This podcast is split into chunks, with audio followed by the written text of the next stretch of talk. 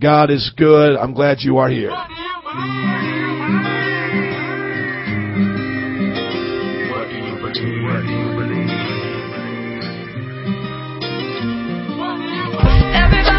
Something to see, something to feel, and something to be. Everybody needs something to prove, something in hand to know the truth.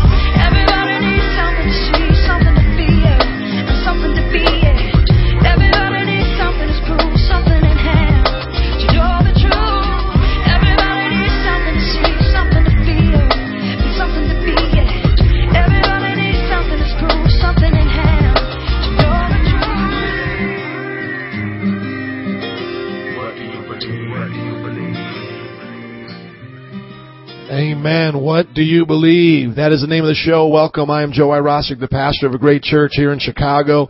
We have a room full of people here tonight. Thank you all for coming and all those that come to the pre-show. It is so great to have you here, man. God is good all the time and all the time. God is good. And if you believe it, can I get an oh, oh yeah. Oh, oh yeah. Come on. God is good. Hey, we are going to have a great show tonight. Tonight's show, come on somebody say it. Oh, oh yeah. You know you want to do it. Oh, oh yeah. We're going to have fun too. And tonight's show is going to be open uh, phone call, discussion, debate. If you don't agree, you can call us up on Skype or type out your question on the chat line. And uh, tonight's subject is going to be, is the Christian Bible accurate? That's the question tonight we want to answer. A lot of people say to me when I read them the Bible, they say, Joe, that was a book written by man. How do you know that that's the real Bible? How do you know that Jesus actually said that? Well, that's the question we're going to answer right now we're going to answer whether or not we can know for sure if these writers wrote these books and if this book called the Bible, especially the New Testament, has made it to us today. Has the teachings of Jesus made their way to us today? So let's get into that subject. Is the Bible accurate? And uh, we just ask you right now if you can, you know, if you want to chat and everything, that's cool, but just kind of stay on focus. We don't want you to distract people. Kind of ask questions even while I'm chatting or chat about the subject tonight. And the subject is, is the Bible accurate? So let me start you off right here with this question. Is the Bible the Word of God? Now, if you're just looking up at your, uh, your, your screen here, you should be able to see the things that I'm going to be giving you right now. So I'm just going to make sure that I can see it as well and you can see it. And that way you can stick along with me today. Is the Bible the Word of God? Okay? So here are the three questions that we ought to ask ourselves as we're getting into. Is the Bible the Word of God? These are the three questions we want to ask ourselves. Is the Bible just a book written by men? Number two, how do we know we have the original writings? And number three, whose interpretation is right? So this is what we're talking about today. Is the Bible the Word of God?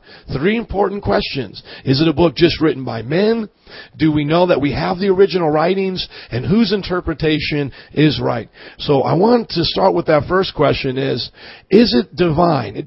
Can we see anything of it that is divine or, or is it just like every other writing that men write? Like, is it like Shakespeare? Is it like all these other books that we have? Should it just go in our library next to all the other books or is it different?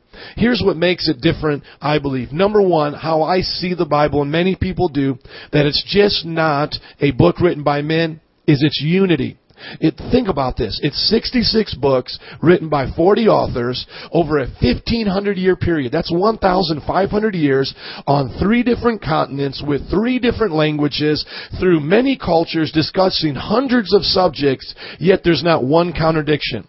Imagine if you just got 20 atheists together and asked them what they thought about abortion or asked them what they thought about the war in Iraq, these big issues. They would all contradict each other and come up with different answers. But do you know that Daniel describes God the same way that Peter describes God in the New Testament? Do you know that the book of Genesis correlates exactly with what's talked about in the book of Jude? Do you know that there's no contradiction in hundreds and literally thousands of subjects? They talk about the big ones. They talk about about God. They talk about politics. They talk about uh, religion. You know, it's a book written about this God, and yet they never contradict each other. So right there, the unity that we have in this book shows me that it couldn't have been just men getting together. There's no other book like that. Here, let's take a look at another thing. Another thing that makes this book different than things written by men is its scientific accuracy. This book was written in a time of antiquity. That means it was written, you know, a thousand, fifteen hundred years BC, before we understood what caused earthquakes, before people understood what made it rain and different things. And yet the Bible, when it discusses the things of nature, when it discusses the world around us, it does it with accuracy. Think of it this way. We're discussing the Bible 2,000 years from, from AD and 4,000 years from BC from when it was first written. So basically, it's been around 6,000 years. We're sitting here discussing it and scientists still believe it. Isn't that amazing? It talks about creation and origins. Even if you say, I believe in evolution, which I don't, evolution could not even disprove the Bible because the way the origin of life starts in the Bible with, you know, light and then land, I mean water and land and then small creatures and then big creatures and what's the last creature that's made? It's man. So you can just see it's scientifically accurate. In the book of Psalms, it talks about the circumference of the earth. There are so many things and claims in the Bible that could not have been accurate unless God himself was speaking through men. Because if you read Greek mythology and other writings of that time of Hinduism, like Hinduism believes the earth came from a lotus plant. Now does that sound accurate to you? But this Bible is different. So there's unity. It has scientific accuracy. We've never disproven, uh, the Bible's never been disproven by any of the facts we find because it never makes claims that are not true when it talks about our world. It does talk about dinosaurs and many different things. I'll move on to the next one. Here's another reason why I believe that the Bible couldn't have just been written by men. This reason right here is called um, the predictive prophecy. You know that the Bible predicts prophecy. Now ask yourself this question. If there was a God and He was speaking to people and they were writing this down, I know it's a lot of ifs if you don't believe the Bible, wouldn't He be able or the God be able to tell the future? Wouldn't that just be something God could do? And I want you to think about how God did that in the Old Testament. If you haven't really studied all of the predictive prophecies, you really haven't yet got, given the Bible a chance to speak to you yet. It talks about the captivity of Israel. Do you know if you just study the prophecies pertaining to Israel, you would be blown away to see a man couldn't have wrote that. Do you know that there are nations like the Hittite nation, the Canaanite nation that do not even exist anymore? And the Bible talked about that, but the Bible said the Israelite nation would exist even without its own country, even without a land to call home, the people of Israel would not be swooped up into other nations and, and be integrated and, and, uh, and lose their nationality. The Bible said they would keep it. They're the only race to keep their racial identity without a country for over 1800 years. And the Bible says they would get back their homeland. They did. The Bible talks about the conflicts of the Middle East. What do you see now? Do you think it's any coincidence that Muslims are fighting in the Middle East against Jews? This was all predicted in the Old Testament. Some of these prophecies go back, as I said, 2000 BC, so that would be 4,000 years ago. So one more time. Is the Bible just written by men? I don't believe so. Why? Because of its unity. Number one, because of its unity. Number two, because of uh, number one because of its unity. Number two because of the um, because of its scientific accuracy. And number three because of its predictive prophecy. So the bible in my opinion and if you really study into this like others have you would see it couldn't have been just written by men. And let me just say this to everyone just look up at me here for a second let me just say this. Cs lewis wrote books on mythology that were awesome. He studied mythology at Oxford. This is what he said. If you reduce the Bible down to just being a work of mythology, he wants to know how many have you actually read. He said, because of all the myths I've read and the great friends I have, you know, that are part of the Inkling Club, you know, like J.R.R. Tolkien who wrote the, you know, the uh, Lord of the Rings. He says, none of these works compare to the Bible and I've studied them my whole life. You see, if you really study the Bible, look at what it says and what it's doing, you'll see the unity you'll see the scientific accuracy, and you'll see the predictive prophecy. That makes it more than just a book written by men. Okay, now let's move on to our next point. Let's say that it is a book that uh, is divine, or at least has good things for us to believe. How do we know that what they wrote actually makes it to us today? How do we know that it's actually accurate for us today. How do we know we have the original writings? Well, let me just put this, this up on the screen right here. What the original writings are called, or rather the study of the original writings, it's called contextual criticism. So criticism we sometimes take as Christians to be a bad thing, like, like somebody's putting it down, like they don't like it. That doesn't necessarily mean that. You see, you could be a Christian and still be a contextual critic of the Bible. What you do is you study the original manuscripts or the manuscripts that have been handed down from the originals and you try to put together what that book is saying. And that's called contextual criticism. So actually many Christians, and we have to have Christians here so that we understand the Bible. So this is a Christian field as well. Now recently we've been hearing in the media and through different uh, people that we don't have the actual Bible.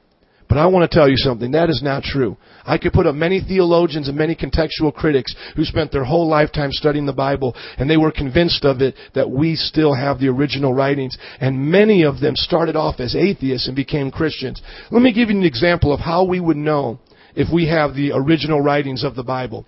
Everyone look at this that I put on the screen right here.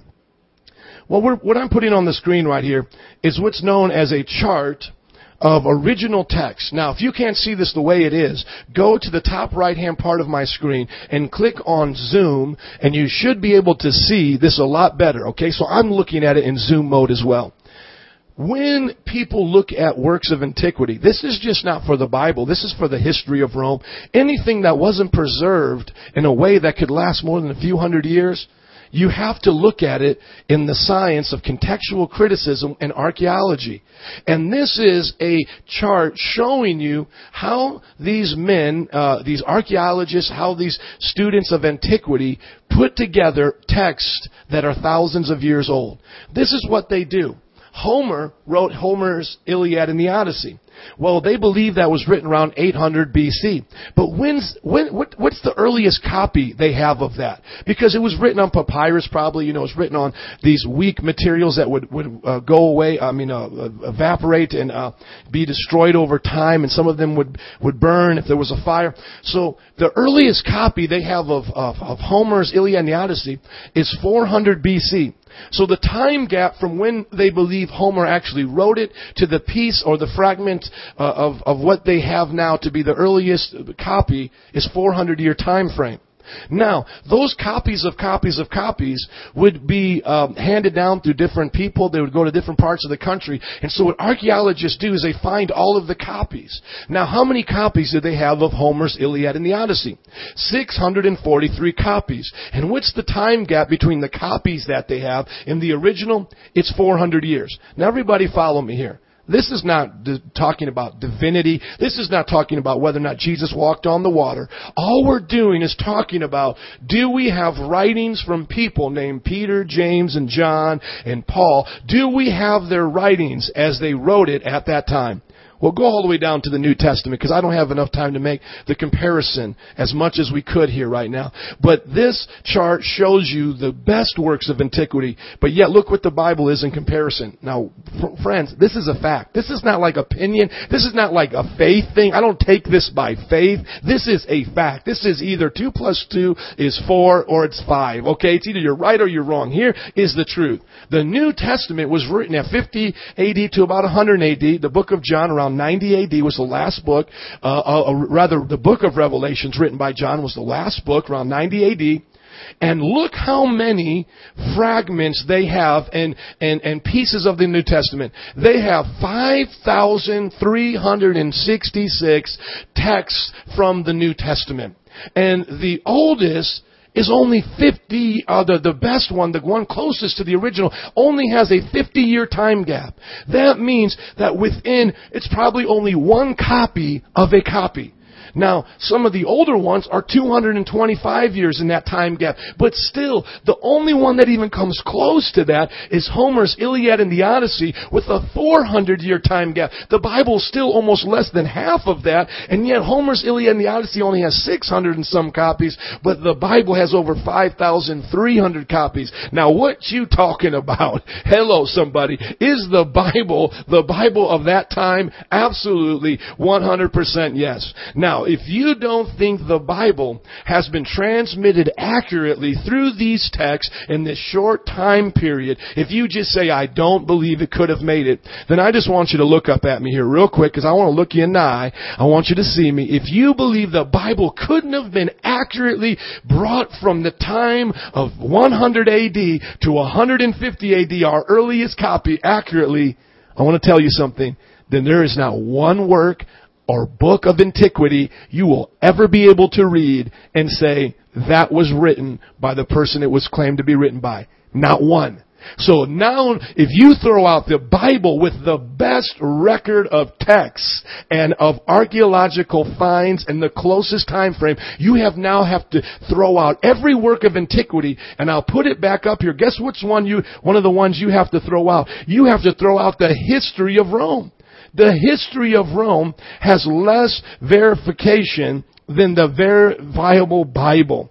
I want you to think about that. If you know anything today about the history of Rome, were you there? No, I wasn't either. It's because of written material by Livy and by Tacitus and by Pliny. And if you say, I don't receive the Bible, then you don't know Jack Diddley about the time of the Romans. And then you would be ambiguous about everything. So if you can at least trust the history of Rome is somewhat accurate, not necessarily what they wrote was true, but just accurate to what they wrote at that time, then you absolutely, 100%, listen to me, can trust that the Bible is accurate to what they wrote at that time. So I'm not going to bore you with more things here. Hopefully some of you weren't bored. That that blessed you, amen. And uh, hopefully now you have some uh, some ammunition, Christians, to work with. If you guys need. Um, some information on these things, all you have to do is simply go to my website and email me, and I will get that back to you as, as soon as I can with, with uh, links to everything I'm putting up here because I did not just make this up. This is the verifiable Bible of antiquity. So right now, if you have any questions, I want you to put them on up and I want you to ask me some questions and I'm going to get my friends back on Skype here. Here's my man from Rational Response Squad. We're giving him a call with Christian Hillbilly.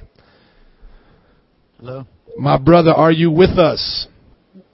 Y- yeah, one I second. am, Let sir. check. Okay, my brother, you ready to have some fun? Absolutely. Come on, this is for you, Rich. This is for you. Let's get ready to rumble. Can you hear me all I can hear you, brother. This is for you, baby.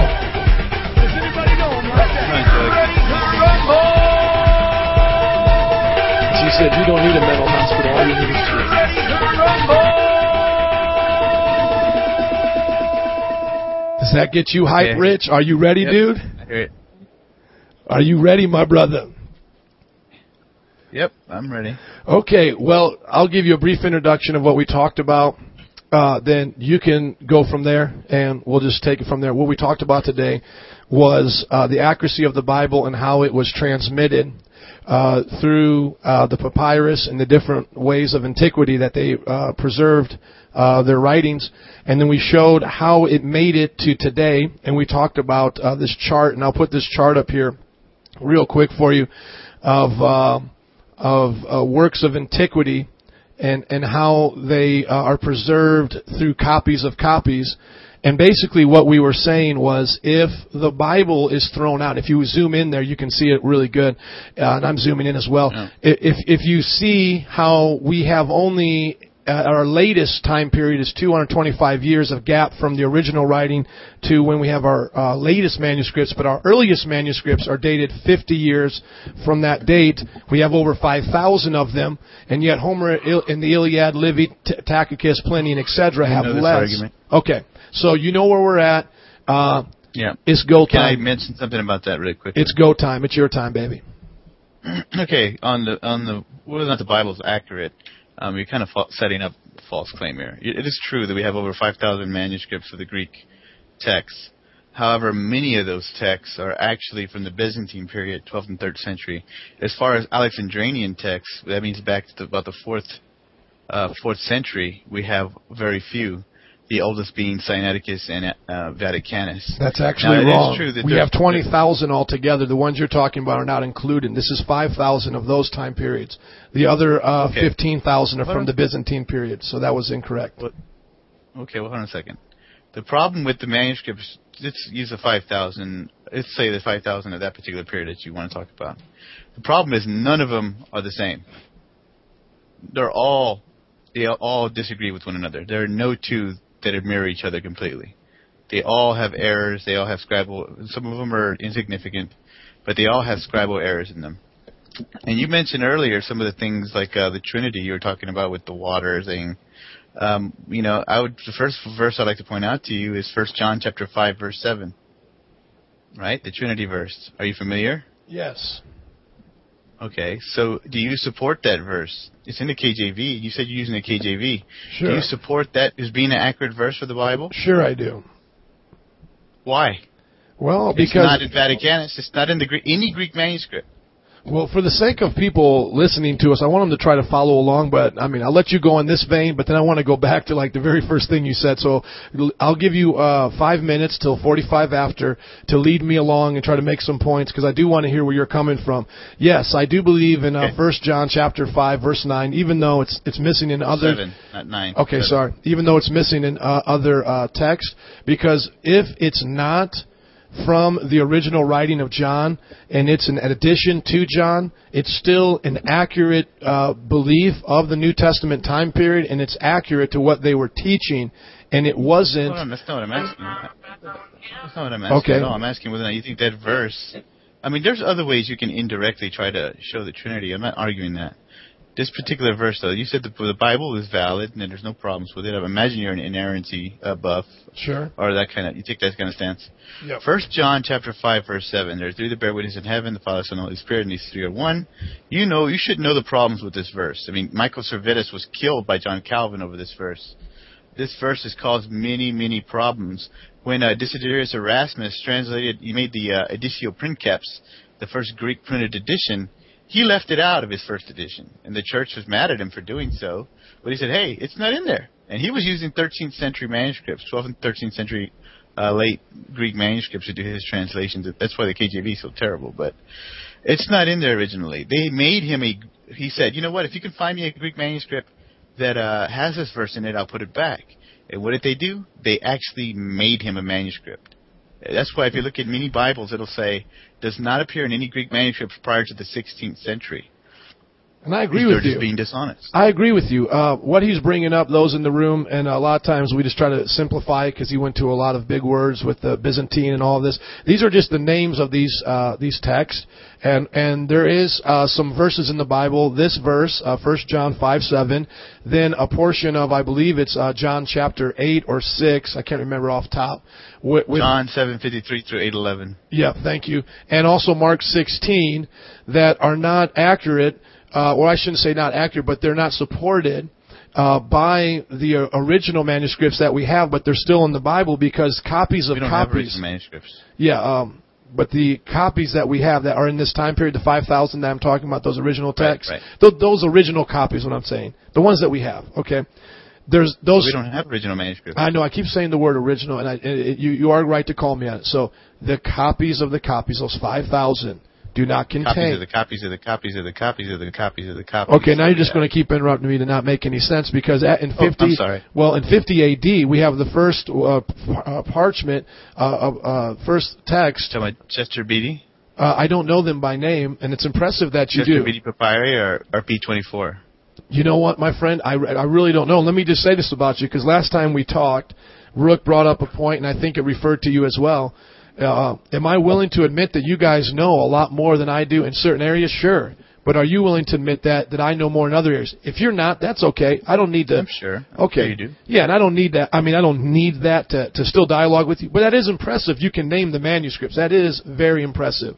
Okay, When I read the manuscripts, beautiful, and uh, that's wonderful. I'm, I have one here. You want to see one? uh, you have an actual one or a copy of one? No, I have an actual 16th century manuscript. It's a late manuscript, but Beautiful, right here. beautiful. This came out of a, uh, a synagogue in Morocco that the Muslims burned down. So they unthreaded the Torah and sold them off, each vellum sheet off individually. That is amazing, dude. All right, well, we'll have to talk about that another time. But but the the first ones that we have in 50 AD, brother. I mean, that's not copies of copies. I mean, that's probably at the most one, two, two at the most. So, anyways, why do we still accept it? First of all, I'm not a KJV only guy, but uh, why do I accept that as a rule of faith? Because it's not contradictory to any other rule of faith, and I, you know, I think that that was wrong that Calvin did that. I didn't even know that story. Um, Have you looked it up? No, I have, you mean, I, looked up, have you looked it no, I'm, I trust you. I'm not saying I disagree with that. I'm just saying that it doesn't take away from the rule of faith. And let's go back to the original thing you said. Let's go back to the the five thousand copies that we have right now. Would you agree that we know just as good, if not better, of what the Bible was saying 2,000 years ago as we do of any other work at that time? Has it been a well preserved book? Yes or no? Of course not. Not at all. You've got to be. Okay, you think Homer was a well preserved book? No, Homer's not making claims. Oh, Uh, okay, The so- supernatural God wrote it. Okay, let me just make sure we go through this because I'm not asking you to believe that God walked on water or, and that He parted the Red Sea. I'm just asking to see if you even just acknowledge how we acknowledge these uh, these as facts. So you don't acknowledge that Okay. Pliny, Tacitus, or any of these other guys of the history of Rome, Caesar and the Galactic Wars, none of these are accurate then. The Ga- Gaelic Wars. Gaelic Wars, sorry. Yeah. Well, here's the thing with Caesar. Here's where you're going with this. Not where this argument said. You know where I'm going. Just answer the question, yes or no. Are, are any of these accurate? Well, let me answer the question then. I want to answer the question. I don't know why can't you give me a Um, yes or a no. I Here's mean, the argumentation. The argumentation is that we have a lot of ex- evidence for the Bible because we have over 5,000 parchments. Some of those that you mentioned are not complete ber- verses; they're little bitty, little bitty fragments, um, and that's all we have. When it comes to Caesar, since you, this you Caesar, since you specifically brought him up, okay. how do we know Caesar existed? What do we have for attestation that Caesar was a real person? If you know his documents are so late, like in the 900s, right? Okay. um, mostly because they were burned and they were preserved, thankfully, by the Irish. But we don't need to have documentation for Caesar. We have attestation um, that he crossed the Rubicon from Cicero. We have uh, coinage. We have treaties being signed. We have other documents and uh, lots of archaeology. You have many things to attest. Uh, Julius he's talking about on whether or not Julius Caesar was real. Sometimes people use this argument to say whether or not we can prove Julius Caesar walked the Rubicon, I mean, crossed the Rubicon or not. So there's plenty of other evidence outside of uh, manuscripts. Where's all that extra evidence for Jesus? Are you Where's serious? any extra evidence for Jesus? Tell me you're kidding me. Where is the extra evidence for Jesus? How about a a culture of the Roman people coming to their knees and becoming a Christian nation? How about the very Yeah, how fact? long? How long later after the fact? That's that's after the fact. Yeah, but 300. Okay, but immediately at this time, people believed in a resurrected Savior, laid down their life, and developed the Christian faith. they That believed started. that prior to Jesus. No, they didn't. No, they, didn't. did. Let me hand it over Yes, to Christian Hillbilly. I want him, uh, but before we hand it back over to Christian Hillbilly, I want everyone to zoom in on these charts, and I want you to hear what my friend just said. And I got people saying he's dancing around the question, and I know what it's like when you, you come into another room and everybody here believes No, we're I'm right. not trying to dance around any question. What you're trying to do is trap me by saying that because you have 5,000 pieces of manuscripts from this particular time period, that somehow it's valid. Well, you're not taking into account all the rest of them that were burned by your same religion. Well, they I- burned most of the other attestation from. Other What are you kidding me? Are you confusing us with the Muslims or something? We didn't burn. Tell me, show me where we Oh, burned. really? Theodosius, oh, Theodosius didn't go on a rampage and start burning everything. My friend, You're going to say that? my You friend, show me that. Show me that, and let me get back to you on that. Look it up. But Theodosius. these manuscripts are spread out over three continents, the ones that are in the 5,000. So these that, that you're saying, first of all, they don't have many mistakes and errors. I'll put up the percentage Oh, right whoa, now. whoa, whoa, you want me to put up the percentage of error that they have? Christian Hillbilly, Here, find the let me give- percentage of error or take over the many errors you have conversation in- and in I'll find it. Okay. Bart, you know who Bart Ehrman is? Do you know who Bart Ehrman Yes, is? Yes, yes I do. Have you read his book? Uh, misquoting Jesus? Right. No. Well, he, here's the way Bart Ehrman puts it. And you know, I hope you're not going to start uh, ad homing him because he's, he is a, a scholar in the field. He says that there are do that. more. This is a way you can put it. To, this is an easy way to put it across. There are more errors between our manuscripts of the early Greek testaments than there are words in the New Testament. That's how many problems there are with it. Oh my God! I want I want you to debate a New Testament critic, my brother. I want you to debate Dr. James White because I'm getting all I'm going to do is quote back to like how you're quoting to me this guy. I'm going to quote to you some guys like F.F. F. Bruce right now, and I'm going to get their quotes so I can put them up here for everybody. But first of all, by asking you to acknowledge what's fact, this is a, this doesn't take faith. I'm not asking you to, to ask to believe. I'm not asking you to believe Jesus walked on water. I'm just asking you to believe that it's accurate and it's uh and it's manuscripts. How about whether or not he resurrected? How about whether or not Mark has a resurrection? It let's, doesn't. Let's definitely get to that. Christian Hillbilly, I'm going to let you do a little bit while I get some quotes for him because I want to help people that are listening as well. Not a problem. Not Amen. a problem. Um, I apologize. I kind of missed out on some of the conversation. Uh, again, I'd been waiting for my wife to call, let me know that she landed safely in San Diego, California. I just got that call, so I missed a part of what was being said. But um, uh, I am familiar with uh, parts of uh, the different numbers associated with the New Testament. In that uh, the uh, the numbers of uh, percentage wise that the New Testament that we have today is uh, uh, within one percent of the New Testament that was written back then, and that the the original autographer uh, basically we don't have the original documents, but those copies are, are the variances between the, the manuscripts that we have versus what we have today. Uh, between the differences between the manuscripts are basically grammatical errors. Uh, grammat- or spelling Many errors. So it, it doesn't Many meet are. to the it doesn't uh, touch the meat of the subject of what the Bible actually talks about. So are there errors then? So you admit there are errors in the Bible then? Errors, if you want to talk about grammatical errors, such as spelling errors and things like that, or punctuation errors, well, yes, there are differences in the manuscripts, but I would not call them errors in the Bible. You know, see, he won't admit he won't admit the first premise, and he wants us to jump to his second premise. The first premise is is do we accurately have what they wrote? And yes, we do. And the fact that we have five thousand shows that we can point out the error. That is the most validifying fact, the validating fact of the Bible that no other book Joe. of antiquity has. Is that you can find what one in Africa is? uh, You find a text in Africa, you find one here in the Middle East, and one in Asia, and they and you put them together. And if there's an error, you spot them because the majority of the text rule out that error. That is what a textual critic does. And if you're not giving the I Bible, know, but cre- I know about textual criticism. yeah, but I you're not giving the Bible credit for doing just that. If you're not giving the Bible credit for doing that, I I I doubt you are anything of a textual critic, whether you read Greek or Hebrew. on. You have lost all what- respect, what in my Christian opinion. Hillbilly said, hold on, what, te- what Christian Hillbilly said is correct. Most of the errors in the Bible are insignificant. A great deal of them are insignificant. They are just, you know, all they prove is that people were just as bad as spellers and writers or copiers as we are today. So, I mean, minus copy, you know, before the copy machine or what have you, the printing press. So, uh, for that, I'll concede that. You're right. Most of the, the errors are insignificant. However, there are a large number of errors which are problematic, and they do change the reading of the text. So you, can't just wish it away and it's all spelling errors. point out one for me, please? Okay, uh, one, one particular one. You want New Testament, Old Testament, or what do you want?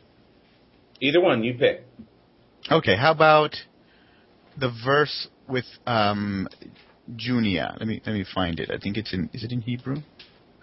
The two apostles before Paul knew the Lord, uh, Junia, and it, it's been changed to Junius. But here, You've got to be kidding me. A spelling. And, and that's a problem. Why? no, hold on. I'll give you tell you the what. I'll tell you the problem why. Have There's a ever- big problem there. As you're is that going the for name that- Jun- Junia is a woman's name. So you'd have a female apostle before Paul. Before Paul was even an apostle. I mean, There's no one's doubting that. Early church had, I think there were female leaders. There were. Uh, although later attestation, like in uh, First Timothy and First Corinthians, it say, uh, you know, women can't be leaders of a church and women can't Uh, talk in a church. there were no female leaders of the church in the early church. Yes, now, were there there female was. teachers in This the is what I'm talking Yes, about. were Junia. teachers. There were there Junia. were there were female teachers in the church, but not female leaders of the church. No. Now, if you'd like Well, to, you know, give me a she was an accurate apostle. verse on that, I'd be happy to look at that. Sure. Brother, Junia I- was changed. Junia Yeah. was changed to Junius because they didn't like that a woman had any Chapter kind of and verse. authority. Sure. First of all, I actually agree. I agree with what um, um, Rich you're saying. I believe that that there were women co-laborers like that. So that's not my problem with that. The- Romans sixteen seven. Yeah, I'm totally with. Have you ever read anything by F. F. Bruce? Yes, I have his, some of his stuff here. Didn't didn't F. F. Bruce speak 40 different languages or understand 40 different languages of uh, of of his time and antiquity and all of that? I, I don't know. I don't know how many languages. because he's the one that spent his time counting all these errors, and I'm trying to find the statistic that he gave. And uh, I well, know I know Bruce you. Metzger put it at four hundred thousand errors in the Greek manuscripts. Oh my gosh, dude! I wish I see. I can't find my quote right now of F. F. Bruce and the. Uh, what do you think of Bruce Metzger? I I think I mean, that he's Bruce Metzger's think- a Christian scholar. I think that what you what you have given us is accurate information, but inaccurate application. What we have just said is that there's five thousand. You see, what I don't understand is how you keep jumping past the the one the one thing that that that, that we're asking you to say, and that you just jump past it, and that is, has it accurately 100%. found those errors? Has it accurately found those errors? Yes, it has. The manuscripts make together a perfect, congruent message. Are you telling me that the Bible itself is not, uh, the, those manuscripts are not self-correcting? That we somehow don't know the truth? Why do you think we can put in a, Okay. in a, in a let, sub, let me give you an example. Hold on, Can I want to give ask you an example? Will you admit that though? We are the ones that put in our own Bible the little footnote that says not in the original Greek manuscript. We are self-correcting it. Muslims can't do That's that. fine. So do you admit Oh, yeah, that it's I agree with accurately being I agree with handled? Yes, I think I think m- most Christians. There's a lot of Christian scholars who are honest. I'm not trying to say that. I'm not saying that at all. Well, then that's where I, I wanted you to stop at just for a second, and I wanted to ask how you feel about that. I think we're jumping past that too quick, and and if you want to Well, show, no, I give them credit. I read many Christian scholars, by the way. Okay, because if if we're just getting a hang up on where are the manuscripts disagreeing with each other, we don't even have to go there. We uh, we understand that manuscripts disagree with each other, but what Dr. James White, who annotates uh, translations of the Bible and helps translate them and is intel- is self-textual critic, he, what what he teaches and what F. F. Bruce teaches and what many Christian scholars have always taught, and I'm sorry that Calvin taught this and then killed people, is that it's self-correcting and that you study Right. it to find it and within that not like some like uh like uh mystical within that no but within the writing But- of that you find Joe- the truth yes But Joe, once it's self-correcting, shouldn't you go back and change the uh, the commentary or change the message? I mean, Yes. if there's no "let him without sin cast the first stone," why don't you take it out of the Bible? well the, because that's the thing when it comes down to those passages that were put into those uh okay well first we're asking two questions okay the first one is we are correcting and continually correct the grammatical errors, and as we learn more and gather more documents, we continue to correct them. So it is a self-correcting. That's why the NIV and the New American Standard is so much accurate than the King James, because the texts help us see that. Now, when you get to Do you the have one of these? A Nestle Aland 27?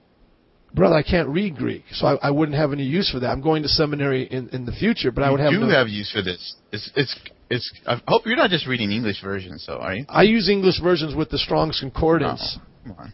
Well, my- Well, Strong's only good for a KJV. No, they have them for each of them.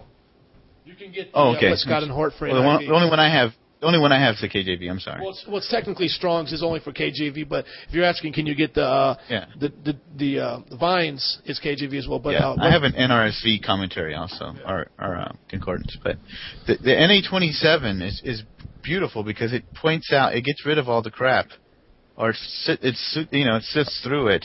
When you're reading an English version, you're you're you're hinging on Desiderius Erasmus's um, uh, Editio Princeps when he used those two manuscripts from the Byzantine 12th and 13th. Um, and he used a lot of the Latin Vulgate for the parts that were missing. It wasn't. He didn't even have a complete manuscript like a Revelations. Yeah, he had to use mostly the Latin Vulgate.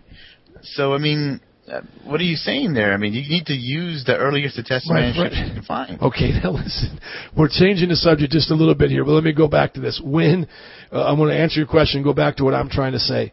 Um, when you're asking Yeah. me why does Joe do this, because Joe does other things in life other than study Greek and Hebrew, and I don't believe that is a requirement for every Christian to understand the experience with God and live a Christian life. You don't have to do that, okay? Now, those that do. do, listen to me, my friend, those that do work with us. They teach us. We buy their books. And some of us go as far as, you know, going that distance as well. But if that was what we had to be, we would be then like you, atheists, have some uh, uh, educational elite club that they belong to and really live off of that. But that's not what we live off of as Christians, is this elitism. We live off of the experience of God and the principles that go with it. And when this conversation is said and done, you've admitted that this Bible has been given to us accurately through the copies and is self-correcting so I can trust I that I'm getting that. the words of Jesus. And then number two, the words of Jesus are so stinking simple. Love God with all your heart, soul, mind, and strength. If he only said that once, I can get that and follow that. Love your neighbor as yourself. And all these other principles, the foundations, one God, revealed in three persons. These are so fundamental that that, that these Okay. little passages are bringing up don't Where's affect the them one bit. Where are you bringing the Trinity up in, in the Bible? 'Cause Show it's- me where the Trinity's at. Matthew chapter 28, verse 18 to 19. One name of the Father, Son, and the Holy Spirit. Okay, and you know the problems associated with that as well. But, but brother, we're not talking about the Trinity. My example was the fundamental faiths of the doctrine are taught. See, for me, if I were you, I would drop this argument. I would say let's move on to things like that because you're not going to get any because you can't win. You just admitted. Uh, yeah, you're you're right because you don't you just keep changing the subject. You won't you I keep changed- away from it. You, uh, you keep blaming me for doing it. Christian hillbilly, have I changed the subject, or am I staying on the same subject of the accuracy I thought we of were the New talking about specific verses, and then you keep running off about the five thousand manus- pieces of manuscript. Hold on. What sense does it say a book is inspired if you don't even have an original manuscript? By the way, Ho- hold on, hold on. You you say questions and then make statements and then make say other questions. The- you're right. That was the next question. Go ahead. the, the, I am staying on the subject of the Bible being. Are you looking at look at the thing that goes across the subject title? To, the subject tonight is the Bible accurate, brother. That's my subject.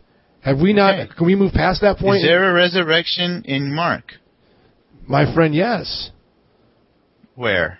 Well, if we go back. in the back, Greek manuscripts. okay, Mark chapter um, Sixteen eight is where it ends. where it ends. You know, with the ver- But- can I mention something really quickly? yes, as I find briefly? that for you, yes.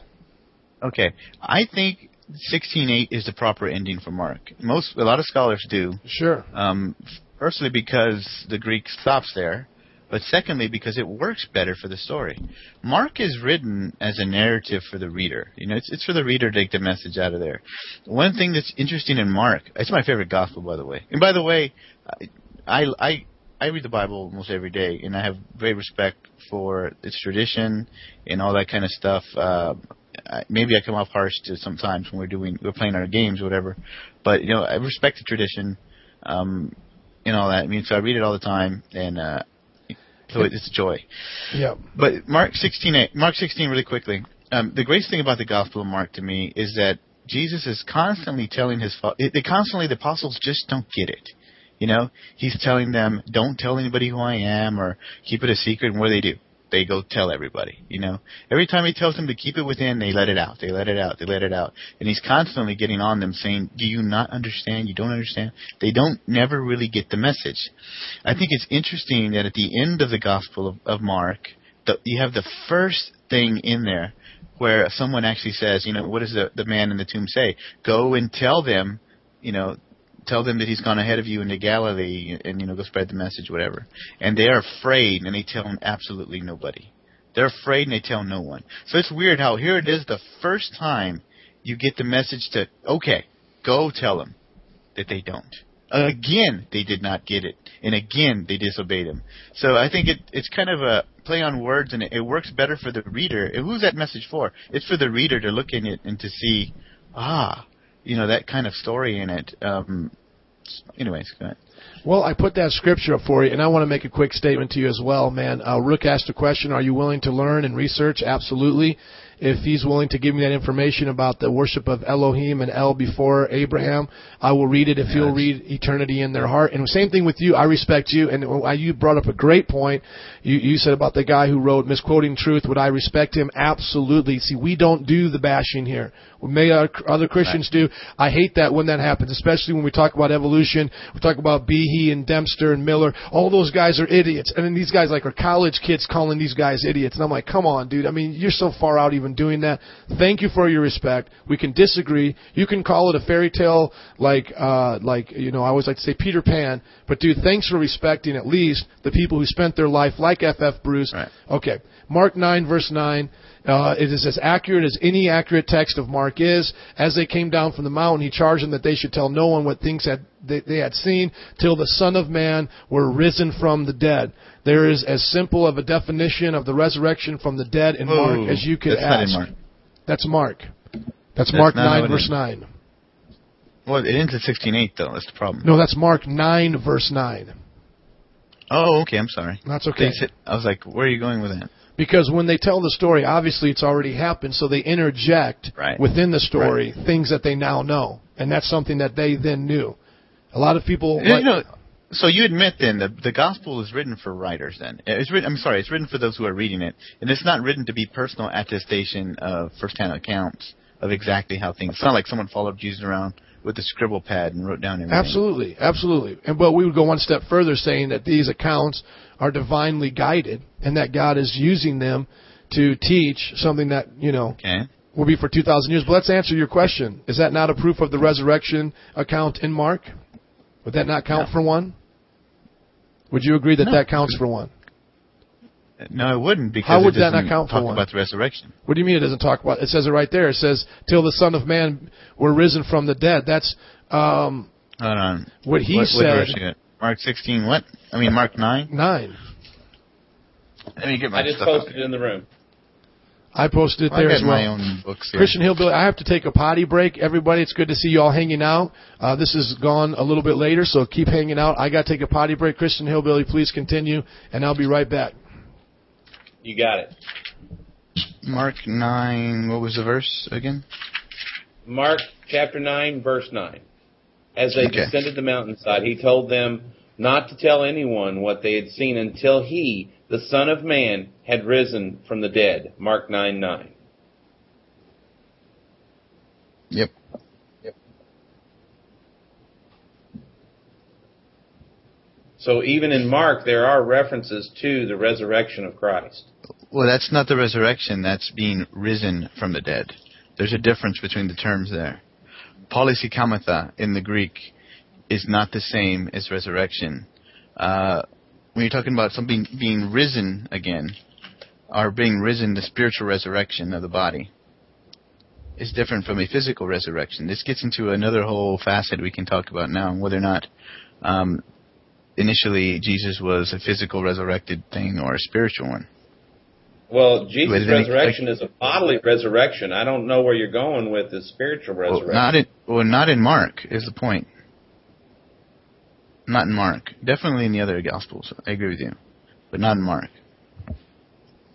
This is this is where it's where This is where this is why it's hard because you need to, you have to read the Greek to understand the difference between these two. There is a Um, you don't have to read the Greek. You can understand that uh, the Greek is available to you, and the different translations are available to you via uh, different uh, avenues, such as the internet, uh, different study sites such as StudyLight.org, BlueLetterBible.org. There's many other sites out there that you can go and research the original language. You don't have to be able to read the language in order to be able to study. Well, yeah, well, we'll do a concordance on the word. I, I think you should for the word they uses for risen there. Sure, you can do that. And as you're doing that, let me just say this for people who don't know. Mark was a disciple of Peter, and Peter dictated basically the events to Mark because Mark wasn't there as Peter was. And the interesting thing is, even if you take Mark as the only legitimate gospel and the other ones came after that and kind of copied it, what's interesting is in the first century church that they quote Peter and Paul, and which would be Luke's gospel all of the time, and they never mention a disagreement between Paul's account and uh, Peter's account of what the resurrection was. So, I mean, that argument that you get from the Jesus seminar really doesn't hold up. And uh, I really, w- would, I'm just being honest with you, man. You, you I wasn't using the Jesus seminars argument. I'm just being honest with you. you. You guys can teach us so much, and I love it when we find things that we agree on, and it's, and it's like factual. So it's not just way out there in space. We can we can actually work with it, and this Right. is something we can work Well- with. But I want to be honest with Well, you. Well, how dude. about we? If how about Dr. we try to have a dialogue here without trying to prove each other wrong at any particular point? Okay, well that wasn't the setup for the show. We can switch that, but let me just finish this. But Oh, if but if Dr. James. White, I promise you this, if you honestly evaluate information If Dr. James White and people in his field would debate the people you are mentioning, I promise you, beyond a shadow of a doubt, you would see the harmony within those texts. I promise these men are misappropriating the information. I don't think they do it legit, I mean, uh, intentionally, but it is not evaluating all of the information. Because that Well, argument it's kind of a moot point for me.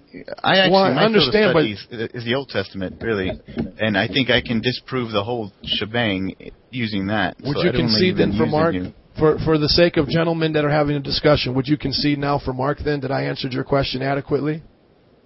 No, I don't think so. I don't think there's a resurrection in Mark.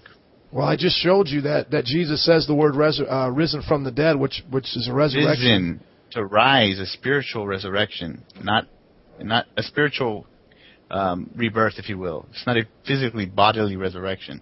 You the want me to word find the there word? is polysekomata, and polysekomata is like a mercantile exchange. You exchange one thing for another. Okay. Then uh, let me give you that word. I mean, you're making you're ma- you're making it an argument that you can win, but uh, it still does not take away from what the context of risen means there. Risen Well, there is is a context. Well, I'm actually looking at the original word. Uh, I went and did a little research. That's not poly, whatever you said it was. Uh, it's something else. It's this cause to raise up, raise up from lying down, to raise up from the dead, to raise up to cause to be born, to cause to appear, bring forward. So again, there are a few other uh, ways this word can be used, but one of them is distinctly to raise from the dead. And that's what he put the word dead in there. So where do you get dead? How can what, this is not a spiritual rise? It's raising from the dead. And the next verse clarifies it. If you look at uh, the verse ten, uh, he says, "What does this mean then to raise?" The, the disciples ask, "What does it mean then to to be raised from the dead?" So uh, that's that's a resur- that's a resurrection reference. There's no way around that, my friend. And well, here's again, the, here's the thing, here's the way around it. The Jews at the time believed in a what's called a general uh, resurrection of the dead, in which they what they would do was uh, receive a spiritual body, not necessarily a physical one. And it really depends on which tradition you want to, tradition you want to go on. Some evidence that some Jews didn't even believe in an afterlife. Uh, evidence of that is uh, you can just read when the is it the Sadducees, yeah, who try to chick, trick Jesus and say, you know, I have a woman here who's uh, married to one guy, then she married another, married another. You know this verse, yeah, probably. yeah. And he says, uh, "Whose whose uh, husband will she be in heaven?" And Jesus says, "Well, there are no marriages in heaven. Obviously, that's what he says." Okay, so he says in Mark fourteen twenty eight, but after that I am risen, I will go before you into Galilee. So how in the world would that make sense? He's saying, but after I'm risen, I'm going to go before you. So he's talking about some apocalyptic. It's a spiritual. It's a spiritual resurrection. Oh my friend, come on. That's you know what that's that's your um, that's your opinion, but that's not what's found in the text, and there's no Greek that can what- support uh, your opinion. A lot, there's a lot Actually, of people. that would I would call that an interpretation of the script, scripture that tries to fit your particular That's an about eisegesis. this particular scripture. that's not an exegesis, uh, that's an with eisegesis. Bruce Metzger. Bruce Bruce Metzger, that's his exegesis. Bruce Metzger and some of the guys from the Moody Bible College, that's that's what they consider it to be.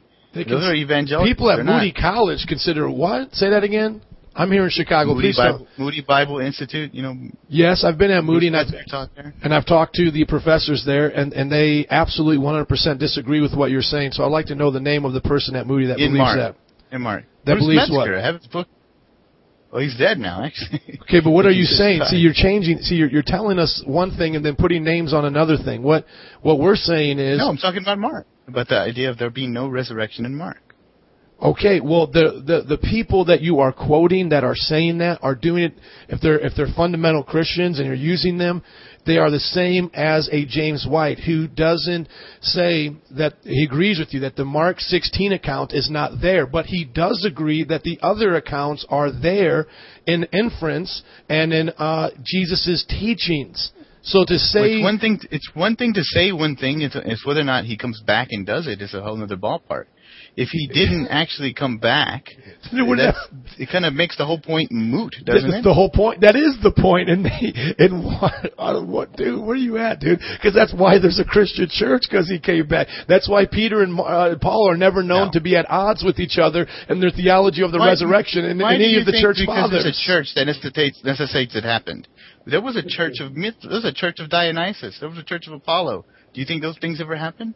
Just because people decide to worship one particular thing doesn't mean it was actually true. Are those churches around today? Are, are those churches? Do those, do those churches exist under persecution uh, uh, What over does that two have to thousand do with years? anything? No, they, They sure existed didn't. for a long because time. these people, uh, again, what it boils right down to, the reason we have the Christian church today is because it is built on truth. It is built on history. it's it is built, Built on the fact on of God's word. And what you're trying to do here is you're trying to turn around what the Bible truly them. says. The Bible truly says that Jesus rose. It says so in Mark 9 9. It shows that the writer of Mark acknowledges That that there was a he bodily shows that he said he was resurrection of Christ back. from the dead. Yes, and in Mark Well, Brother 14, PJ, 28. It's, uh, it's about 114 here. I'm going to hit the hay. Okay. Uh, God bless, bless you, there, Brother Rich. Brother PJ, you have a great evening. Thank you, may my God brother. bless everyone. in the Bless you. See you Thanks, uh, Tuesday. Christian.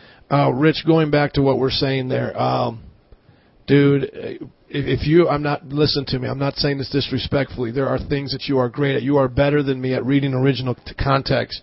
But I promise you, if you're the best and Dr. James White is in the room here with you, he's going to name those documents and he is going to show you beyond a shadow of a doubt that what you're saying cannot be true. You have a misinterpretation.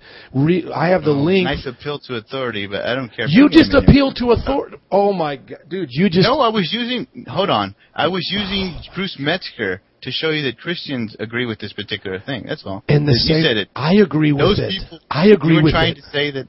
Okay. That's all. Rich, I love you, dude. You have a way with me too, dude. I think uh, you and I are very similar, but man, we're talking past each other. I, you, you just asked. You've asked so many questions, and we and. Uh, I feel like we've answered yours, but you haven't answered ours, and you keep backing out by okay. asking more which, questions. Which one, which one do you want me to answer? I started with the very first question when I put up this chart right here of the chart of the manuscripts, and you you made a first error by saying that there's twenty thousand of uh, th- these great ones were not of There- that time period, and I t- and I corrected you, and you you There are twenty thousand Greek manuscripts. I know, but but I, I'm the one that They're not Alexandrian though.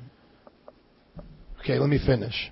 Right here, these 5,000 are within the dates that I'm zooming up to see. If you can zoom and see them, the first fragment is 50 years after the date. The next That's one's not 100 twenty thousand years. manuscripts. That's five thousand. I know you're misunderstanding I, I agree me. that there's five thousand. Okay, I was saying what you were saying, dude. You were you were trying to say at the beginning that these were from the Byzantine era, and I'm trying to show you again that they're not. I'm just reiterating the point, and the point is, these 5,000 manuscripts have everything I have here today. They're fragments. Most of those. They're No, they make a complete, uh, the the complete New Testament is uh, is 136 A.D. Dude, the church, Yeah, and they don't have a resurrection in Mark. my friend, and I would agree with you there, and that then. the that's the point. no, that's not the. How are you saying that's the point? My Then where did you get one from? Someone had to add one. Do you? What did? I get? Well, I don't need Mark 16. Did The- someone add it or not? yes. So yes. what makes you think someone didn't add the stuff prior to that? because of the 5,000 manuscripts. How are we missing that, Rich? How are you missing that tonight? and and of those, they don't have a resurrection Hold on. in Mark. Don't tell me I deleted uh, the thing again. I think I might have. I think it just might be you and I talking now. Yes. Damn. Yeah, you accidentally closed it. Oh, let me get back on here, dude. Stinky poo. Hate when I do that. See, when I zoom in, I, I click X instead of zoom out. That was my fault. Okay, put up here after show. Yeah, let's um if we can, I, I think we've made our points here for tonight on that subject. Let- Can we just hang out? I'll, I'll take you up on that Hey, offer. You want to do that? You tell me when this Frank uh, White guy, whatever his name is. Dr. James White. His name? Yeah, have him come in, and I want to discuss some uh, some of the Old Testament with him. Uh, he's he's going to set up a. You're, you're actually going to have a full on debate with him. Uh, Okay. Rook didn't tell you about this. No, that's fine. Okay, what, what basically what Rook agreed to and and uh, what he said he was cool with was, uh, well, Sapien had said it, it was you and Rook deba- debating Dr. James White on uh, the authenticity of Scripture and how to apply Scripture. Because when Rook was was talking with uh, Er- Ergun Caner, uh, James White got a hold of that show, and uh, I could send you the link to the show as well. And uh, Dr. James White did his show on it, and and just basically ripped it apart. And then I guess Rook got offended because he didn't get an invitation to defend himself. So I kind of was a mediator because at the same time I was you know meeting you guys. So I called up, uh, I called them up, and he wants to do it. It's it, I just got to um, wait for him to free up. It hopefully will be in this month of November. That's what they told me. And uh, oh, dude, you you guys are going to have a whole lot of fun. And uh, see what see what you're saying, and I'll give you benefit of the doubt. Maybe you've studied it more, uh, and I'm basically repeating what I've heard. But maybe you studied it more. That's great. But dude, I, I, I not only will he debate you, he's debated the Jesus seminar, and I have those debates. If you want to listen to him, I, I could. And here's my question: I can't. Yeah, I can't see how you could look at it differently because I mean this is not a faith issue to me. Like if you and I were both building, you know, a stage or something, or just working out together and lifting weights. I mean, we would wouldn't we agree on stuff? I mean, if if you and I were like working on my phone right here and. Uh, you know, Yeah, but you got to understand that these manuscripts were copied from each other for the most part. Many people were illiterate, and you know when Paul's letters, especially, were read to the different churches, usually one person in, in that congregation could read. The rest would just, you know, some people would even be copyists. You know, they couldn't even really weren't really scribes. They would just. That's why you have that scriptio continua. You know, we don't have separation between the words oftentimes, and that's why I said read these letters to the congregation uh, because most of them couldn't, and one guy would be the reader, and if someone wanted to copy it to preserve it in their, you know, their archive or pass it on to another another church, then they would do that. They'd make copies and pass it on. Do you And think oftentimes some- they would, you know, I'm sorry. you have things called like homotelian uh, uh, parablepsian skips, where you know you have eye skips, and you have all kind of things like that, that they left out in the manuscripts. So there's, the manuscript tradition is very, very flawed, especially the early manuscripts because they weren't professional scribes. Are we, okay. Are you saying to, this is the point where we got disconnected? I'm sorry, guys. I pushed it again. I keep uh, zooming in on this uh, slide so I can look at it while I'm talking to my friend. Probably I'm the only one looking at it, by the way, but I keep putting it up here because it helps me to just see it and try to put together what my friend Rich here is saying. Let me put it up here one more time. Zoom in. Okay. I am going to repeat myself, I think, for the fifth time at least. Can you give me a link to the room because I can't I can't find it now. Okay. Um, what do you you want? Uh, Just give it to me in Skype. That way I can get into it quickly. okay, it's stickam.com forward slash member forward slash what do you believe? Member forward slash. Yeah, we should be friends, dude. I gotta get you to be a friend here. Hmm.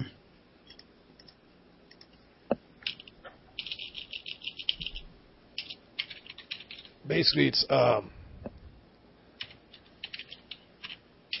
it's what you believe. Keep getting errors.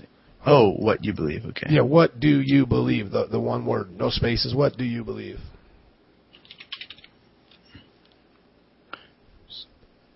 Oh, I miss. Okay, I got it. Okay, um, I'm going to add you as a friend right here.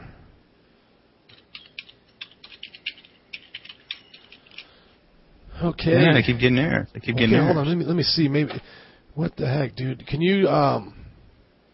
I, Co- copy and paste the link into Skype into my thing, and then I can just click on it. Yeah, I don't understand how I'm missing this here. It might it might be me. Maybe I'm not putting it telling you right. Are you on? You got to just. I'm talking. Sorry, I'm talking to my wife. Nancy, are you back on? Just log back in, boo. Please.